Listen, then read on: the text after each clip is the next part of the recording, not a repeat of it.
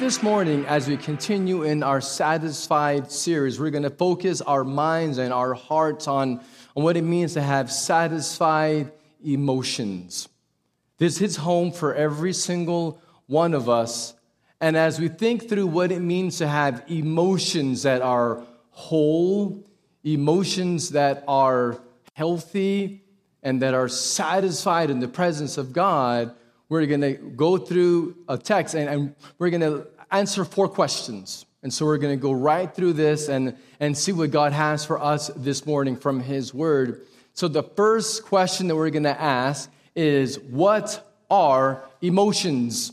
That might seem easy enough. It may seem like an obvious question, but it's actually not.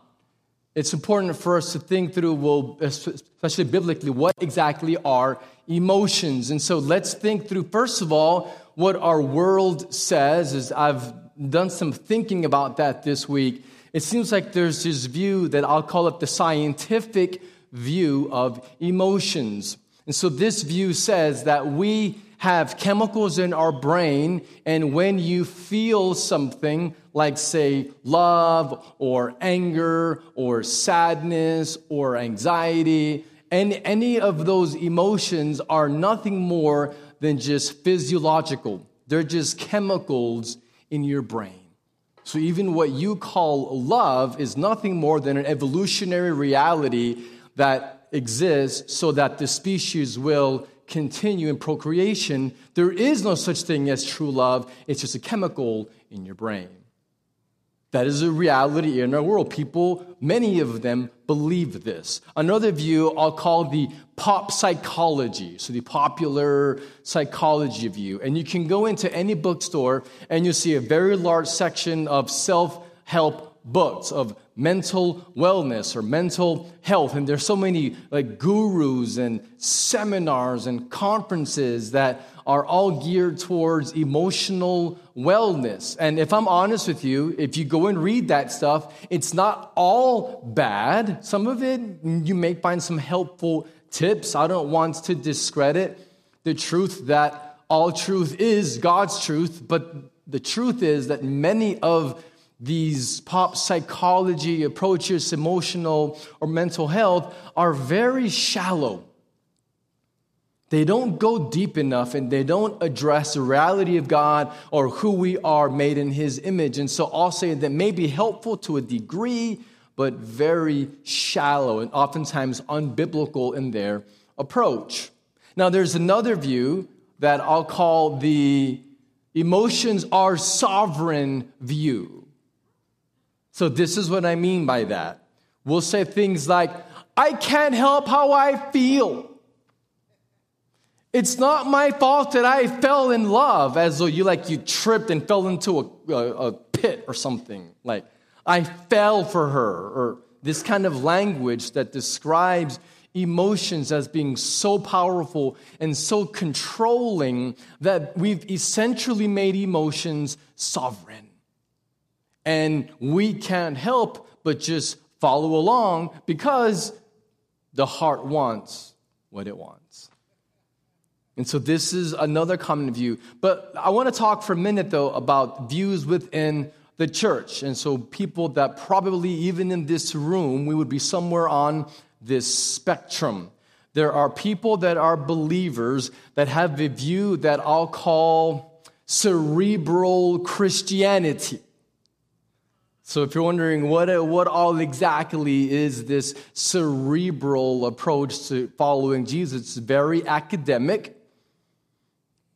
You enjoy the knowledge that you gain from the Bible, and so you love getting more information. There really isn't a whole lot of emotion going on when it comes to you and God. And on a Sunday morning, if you go to worship gathering where people are singing or raising their hands, you feel kind of uncomfortable with all of that emotional and touchy-feely stuff. And maybe you think, I don't need all that emotional stuff. I just need the word, Pastor. Just give me the word. That's what I need. That's, that's it. Ever been there? Don't raise your hand. Ever met someone like that? So there are people that have this bent. And look, let's just be honest for a moment, just a quick sidebar here, is there are different temperaments and personalities. And so let's just say that up front as a caveat, that there are different people that God has made with different temperaments. And yet, I believe that there was something unhealthy on being on the far extreme of being very cerebral exclusively and not having actual enjoyment in Jesus. But there are people on the other end of the spectrum that we'll call them emotionalists or emotionalism Christianity. This is the far other extreme of this spectrum. And for a lot of people in that, on that side of the camp, it's as though an emotional high is the sum total of their Christianity, of following Jesus. And so I don't mean to be disrespectful, but I mean, I, I think of it maybe as though emotional junkies looking for the next high. And so I don't think that's healthy either, because the Bible, as we'll see this morning, does talk about having our emotions transformed, and there are healthy and unhealthy emotions. There are sinful, and then there are holy emotions. And so if our entire following Jesus is purely driven, motivated by just emotion, then I believe that that is equally as unhealthy as the other end of the overly cerebral, academic stoic that has no passion for Jesus. I truly believe that we need to avoid either extreme, and our goal ought to be healthy emotions. Healthy, God-honoring, God-glorifying emotions. And so this is the goal, balanced, healthy emotions, not on either end of this spectrum. But in order for us to have healthy, balanced, God-honoring emotions, we need to know, what does the Bible say about that? We need a very biblical, grounded view. So when, when you think about emotions, your emotions are far more, now hear me, not less than, but they're more than feelings or impulses or chemical reactions in your brain. Now, they are those things. Your emotions are chemical, and your emotions are impulses, and they are feelings, but that's not all they are. Your emotions are more. So your emotions, if you want to think of it this way, your emotions are indicators of what you value and what you believe.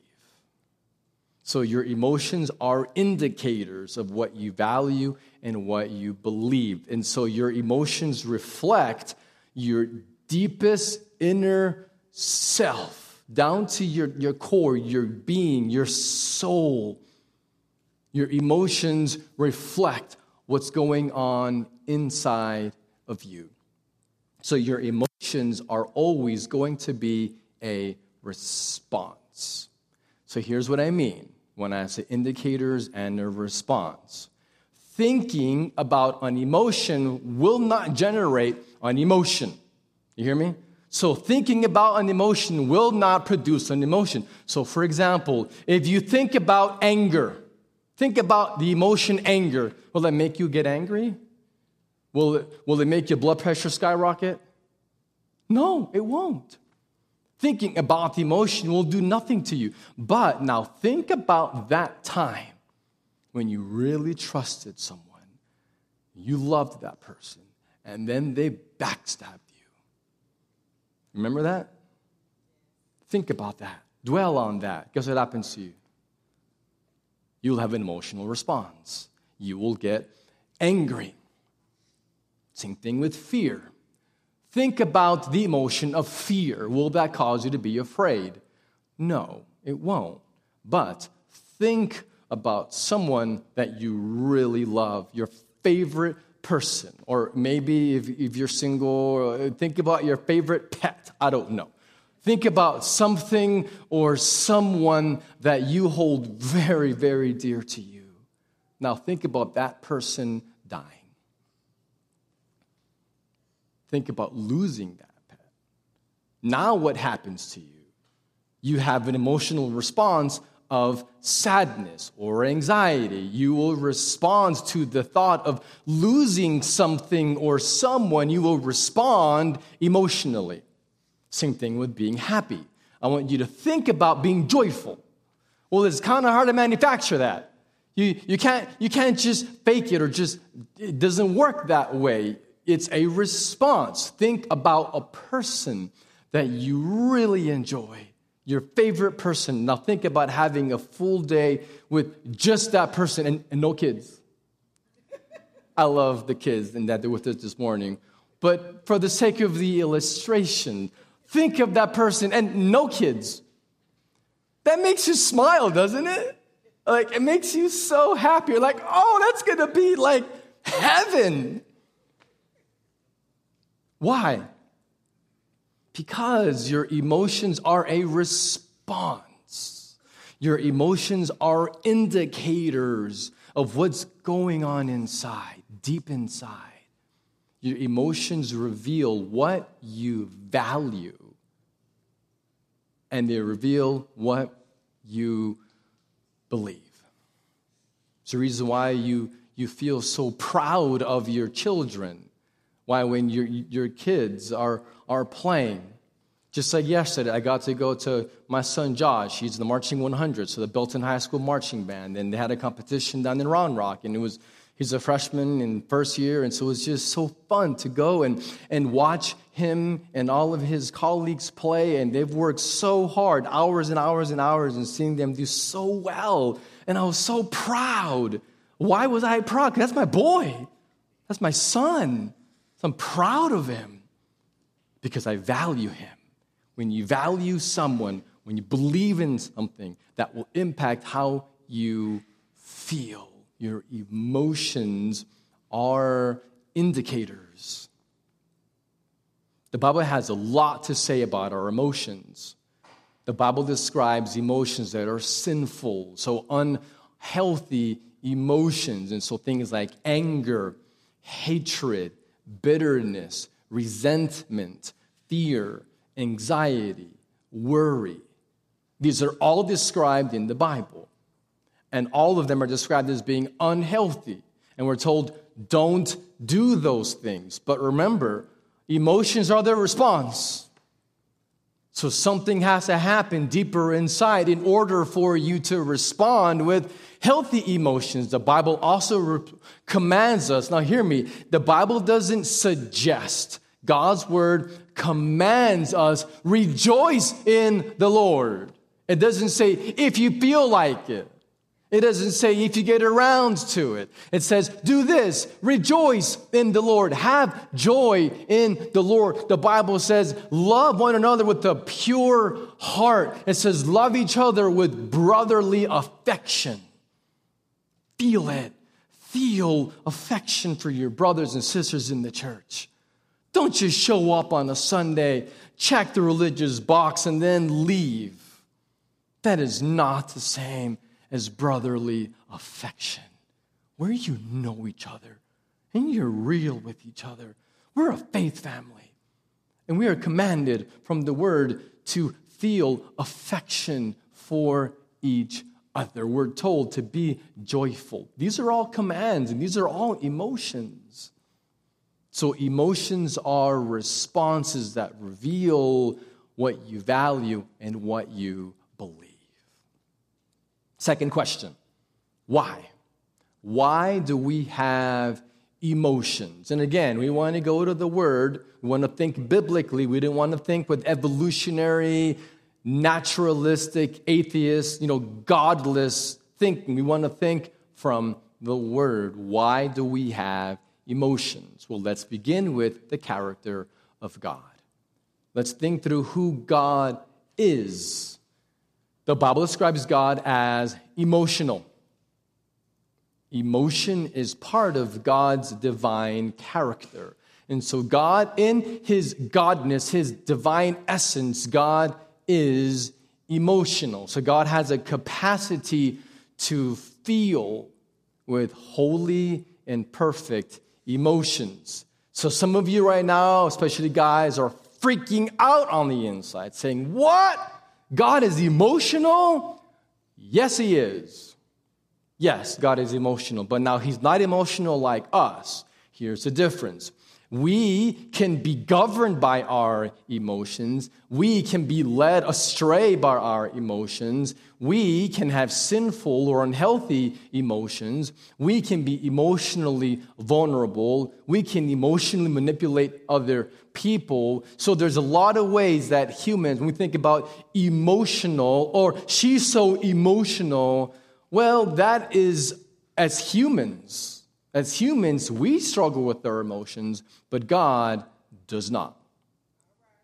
So when we talk about God being emotional, what I mean is from the word that God's emotions are always in line and consistent with his holy character. And so his emotions are always holy and right and good and perfect. He never has unhealthy or sinful emotions. Emotions. Let me show you from the Bible. We'll do this pretty quickly. The Bible describes in Matthew three seventeen, when Jesus was being baptized, the Father speaks from heaven, and he says, "This is my Son with whom I am well pleased." Jesus made the Father's heart happy. God was please, he loves his son. He delights in the son. That's emotion. But the Bible also describes that God loves, he feels affection for his people. I preached on this a few months ago in Zephaniah chapter three. It describes that God says, he will rejoice over you with gladness. He will exult over you with loud singing. God who exalts, he delights in you, he enjoys you, and he sings over you. So God feels deeply for you. He is moved with his affections, and he loves you. He also has hatred. The Bible says that he has a hatred for evil. So, for example, Isaiah sixty-one, verse eight, it says, "For I, the Lord, love justice." There's emotion again. He feels affection. He loves justice. He says, "I hate robbery and wrong." He hates it. Malachi also says that he hates divorce. Why? Because it's painful and it corrupts what he planned to be good and holy, reflecting his love for the church. And so there's things that God hates. He hates robbery because that's an injustice. He hates wrong because it's not consistent with his character. He hates to see us in pain and hurting. He hates his good creation being corrupted. He hates that. He feels that. The Bible even describes God as experiencing pain and sorrow. I mean, just look to Jesus. He had emotion. He wept when his friend Lazarus had died. But if you look in Genesis chapter six, it says, "The Lord saw the wickedness of man was great in the earth." And verse six of chapter six says, "And it grieved him to his heart." God's heart was grieved, overcome with sorrow. He was sad when he looked at this sin and people hurting each other. It grieved him. And if you go to Ephesians chapter four, verse thirty, we're told, "Do not grieve the Holy Spirit." Don't grieve him. He lives in you and he is sanctifying you, wants to experience joy in his presence. And when we resist him and don't walk in him and don't yield to him and don't enjoy him, but enjoy other things instead that are evil, grieves him. It causes the heart of God sorrow. And so there's so many more examples, but just here in brief, we can see that our God experiences sadness, compassion, love, anger, joy, the whole range of emotions that we call human emotions are God's emotions. He feels. But remember, when he feels, he does it holy and perfect. So now we're ready to answer the question that we were just now asking. Second question is, why do we have emotions? Well, we have emotions because we are made in God's image. That's why. God has emotions. We are the reflection of God. We are His image. And so therefore, we have emotions. So by God's design, we are emotional beings. This is who we are. Genesis one, twenty-seven and twenty-eight describes that God made man, of course, and woman. He made us in His own image. In the image of Him, He created him, male and female, and God blessed them. So He made us in His image. Verse twenty-eight says, and He blessed Adam and Eve.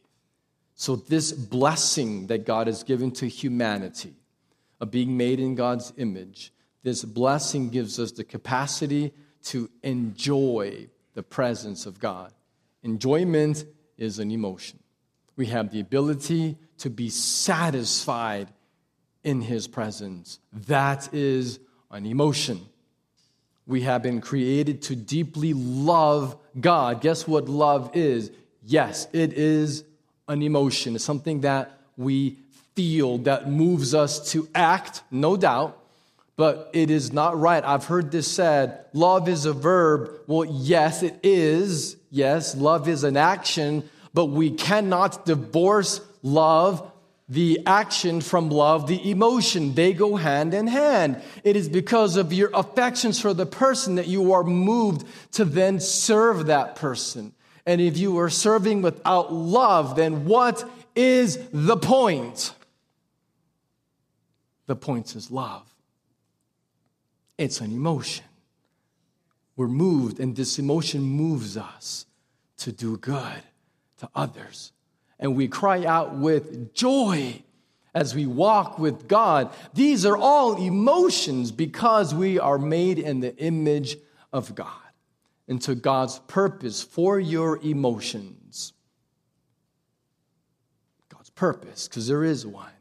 He gave you emotions so that you can feel love for Him, feel enjoyment for Him, enjoy worshiping Him. In short, God gave you emotions so that you can glorify Him.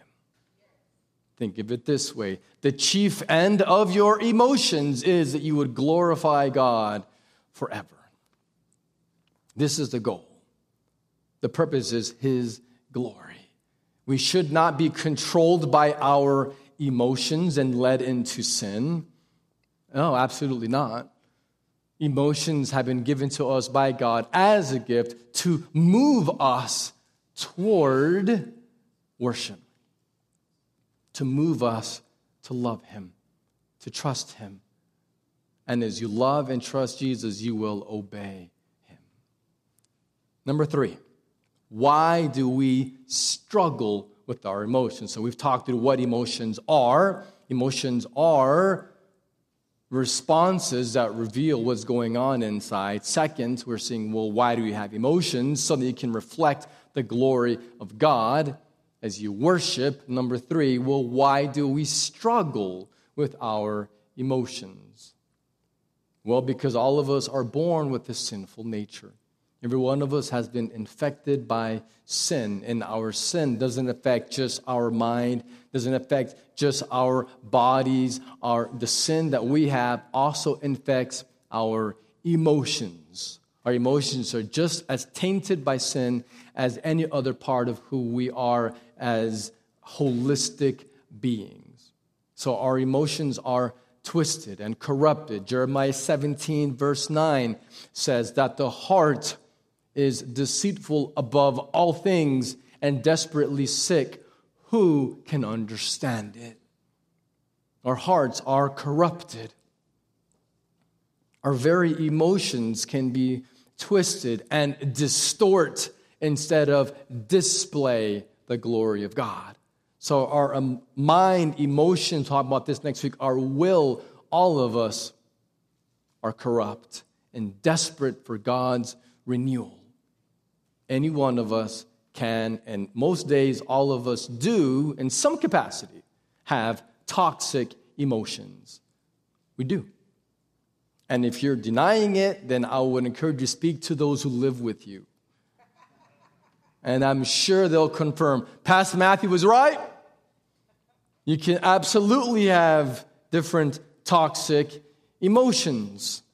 But that's why Jesus came into this world and why he died on the cross and paid for our sins and resurrected on the third day so that we could be made new, so that we can be forgiven, so that we can have our whole being changed to be white hot worshipers of God, and that includes our emotions. Our emotions need renewal. Our emotions need to be transformed, to be healed, to be healthy. Our emotions are not exempt from our sinful nature, but your emotions are also not exempt from Christ's work on the cross. That's why he came to satisfy all of you. And that includes your emotions. And so through the power of the gospel and the Spirit, as we focus on the Word, through the power of the Spirit, what happens is we can have renewed emotions that are healthy and balanced, that in the end reflect the glory of God, because that is the purpose. In our remaining time, I want to look at one passage. At this point, we've been thinking more big picture. We, we've been thinking about from the Bible as a whole on our emotions. But let's focus in on one text for our remaining time in Lamentations chapter three. Lamentations three. We'll be reading from verses one through seventeen. And this is powerful. This is just so real. I love how the Bible just lays it out, and it's just so real. Lamentations three, verses one through seventeen. I am the man who has seen affliction under the rod of his wrath. He has driven and brought me into darkness without any light. Surely against me he turns his hand again and again the whole day long. He has made my flesh and my skin waste away. He has broken my bones. He has besieged and enveloped me with bitterness and tribulation. He has made me dwell in darkness like the dead of long ago. He has walled me about so that I cannot escape. He has made my chains heavy. Though I call and cry for help, he shuts out my prayer. He has blocked my ways with blocks of stones. He has made my paths crooked. He is a bear lying in wait for me, a lion in the hiding. He turned aside my steps and tore me to pieces. He has made me desolate. He bent his bow and set me as a target for his arrow. He drove into my kidneys the arrows of his quiver. I have become the laughingstock of all peoples, the object of their taunts all day long. He has filled me with bitterness. He has sated me with wormwood. He has made my teeth grind on gravel and made me cower in ashes. My soul is bereft of peace. I have forgotten what happiness is. Ever been there? Deep emotional pain. I mean, just a quick recap of these verses. He's in affliction. He's in darkness. He feels like God is shutting out and not hearing his prayers. He feels desolate, so alone. He's in pain. That's described as arrows into his kidneys.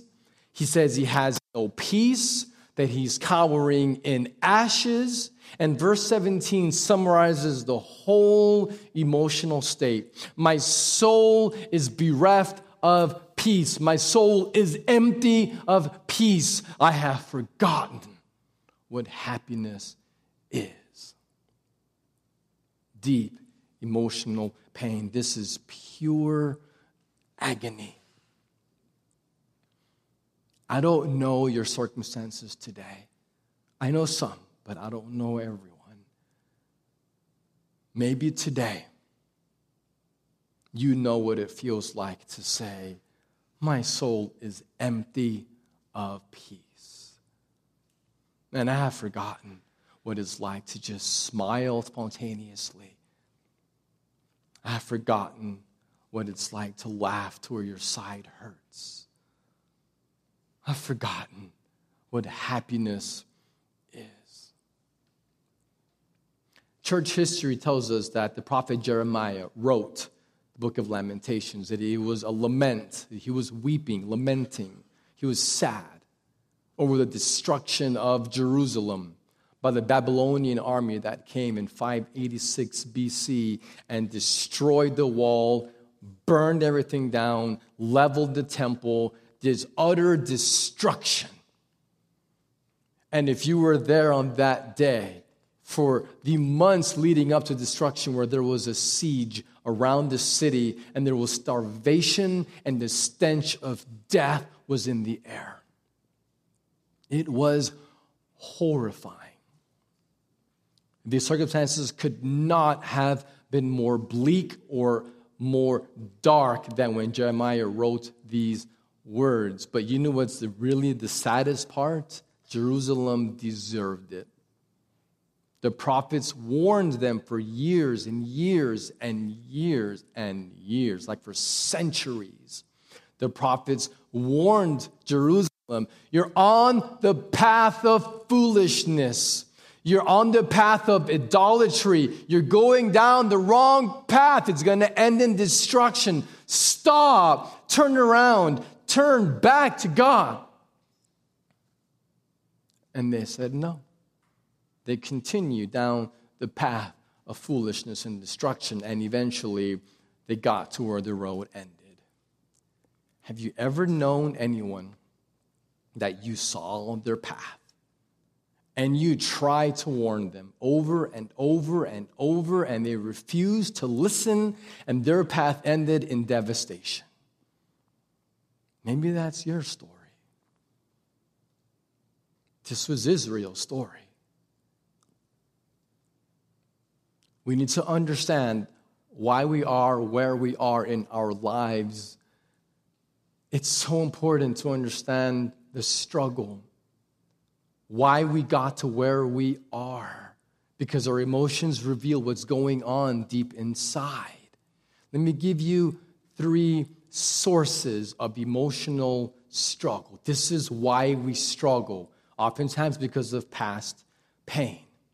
Perhaps you've experienced, whether it was trauma as a child or someone who promised to be there for you wasn't, past failure, disappointment, regret. I don't, I don't know, but something in your past maybe is the root cause for why today you are having such emotional struggles. But it's not just past pain. It can be current challenges. A lot of times, emotional struggles are just we're going through circumstances that are very painful, very disappointing. But sometimes it's not even past pain or current struggles. Sometimes it's fear of the future. Sometimes we're paralyzed because we're afraid. Am I going to have enough for retirement? We're paralyzed on, will this career ever be launched? Will this business ever make it? Will my kids be okay? Will I ever stop this pattern that's just enslaving me? Will I ever have freedom? Will things ever change? And we worry about tomorrow, this fear of the future, of what it's going to be like or how it might not turn out, and it can choke us out and paralyze us. Whether it's past or present or future, it It can. In Jeremiah's day, they had all three going on. They had pain in the past for years. They knew better, and they refused to repent. And then they had current day struggles called Babylon. And then they had fear of the future on, will God ever deliver us? Will we ever again be free and be restored and renewed? And we can have very toxic emotions. And here's what happens. We mentioned this last week, but the enemy is like a shark in the water. He can smell your pain. He can smell the blood. He can smell your toxic emotions, and he will not relent. He will come after you. That's why in Ephesians chapter four, twenty-six and twenty-seven, it says, do not let the sun go down on your anger. This is an emotion. It says, don't have toxic emotions. Why? He says, lest the enemy have a foothold on you. When you have toxic emotions, what happens is the enemy can use that against you to attack you, to enslave you, to draw you far away from God, and to, to keep you trapped in these this pattern of toxic emotions, focusing on the past or focusing on the current struggles or on the uncertain future instead of focusing on the character of God. Which is why we need to get to the fourth question now, so time is expiring. How can we have, how can we develop healthy emotions?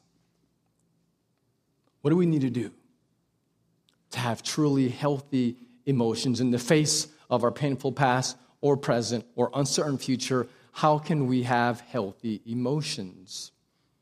Well, one common response is we can be dominated by our emotion. Now, being dominated by our emotion, what that means is that the depression, the fear, the anger is paralyzing, and it just keeps you enslaved, where you're just in this pattern of being unhealthy emotionally. Or some of us deny our emotions. We build up a wall around our heart, around our emotions, so that we don't have to feel the pain or disappointment any longer. But you know what that does? It shuts out the Spirit of God. You're grieving Him. You're resisting Him. And it shuts out the people of God who want to love you and come in and help you. But you've got them all pushed out, and you're stoic, and you're denying your emotions. And it will not lead to freedom. And it will not lead to healthy emotions.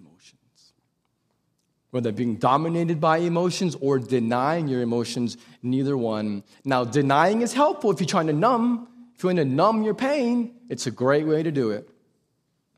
But if your goal is to be healthy, then let's look at verses eighteen through twenty.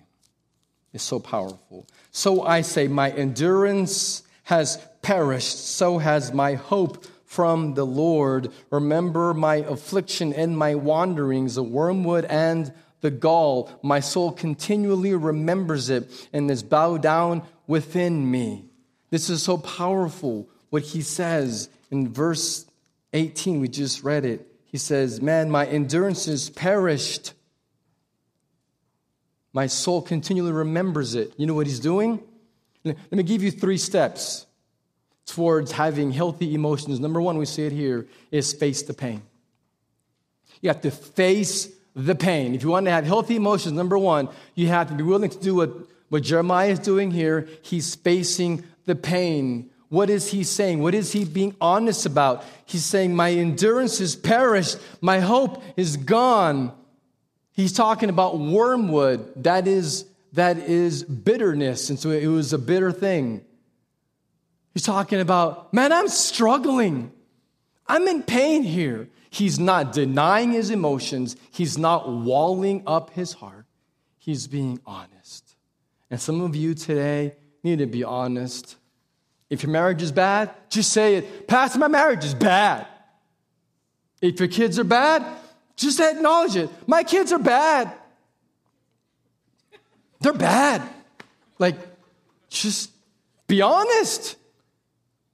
My work is bad. My thoughts are bad. My anger is real. My depression is overwhelming. Whatever it is, be honest. Just be honest. Take off the mask and stop pretending that everything is okay, because it's not. And that's okay. Can we be a people? Can we be the faith family where we're just real with each other? Yeah. Where we go to a home group or a discipleship group, and then we just say, man, this week was horrible. I need help. You have to face the pain. without being dominated by the unhealthy emotions or denying them. Pay attention to how you're feeling, because how you're feeling is showing what's going on inside. Let's, let's finish up the last few verses, twenty-one through twenty-six. But this I call to mind. Here's this shift. But this I call to mind, and therefore I have hope. You hear that? I call to mind, and now I have hope. What is it called to mind? The steadfast love of the Lord never ceases. His mercies never come to an end. They are new every morning. Great is your faithfulness. The Lord is my portion, says my soul. Therefore, I will have hope in him. The Lord is good to those who wait for him, to the soul who seeks him. It is good that one should wait quietly for the salvation of the Lord. It is good for a man that he bear the yoke in his youth. It is good. I love verse twenty-six. Wait quietly for the Lord. So you want healthy emotions. Number one is be honest. So face the pain. Number two, focus on God. Focus on who God is, not on the circumstances. He says, this I call to mind. He is thinking. He is focused on who God is. And when he does, his heart is at peace. The toxic emotions begin to dissipate. But you know what did not change? His circumstances did not change. Babylon still came. The circumstances did not change, but what changed was his heart. He changed in the middle of his incredibly painful, disappointing circumstances, because truth triumphs over despair. Truth triumphs over depression. Truth triumphs over anger. Truth triumphs because his name is Jesus. He says, I am the way and the truth and the life. And no one comes to the Father except through me. He is the truth. And Jesus triumphs over our toxic emotions. And through his spirit, as we focus on him, Jesus brings us healthy and balanced emotions. And it's a picture of what's coming in heaven, which is perfection. Emotional beings, but always holy. We can have a taste of it right here and right now, which is why, number three, feelings can change. Your feelings can change. Feelings are not sovereign. And no matter what you've been through or what's been done to you or how bad you've messed up, it doesn't matter because Jesus paid it all. Jesus has a plan and a purpose for you. Even when it seems like he's not working, he is working. We wait on him and we feast on his mercy. It says that they're new every morning. And we just beg God to bring healing, to bring us healthy emotions. Feelings can change. I love these verses. It says, seeking God, waiting for God. Emotions are responses to what we value and what we believe. May we be a church that values God, that believes that he can do what he says he can do, and that he will display his glory through our emotions.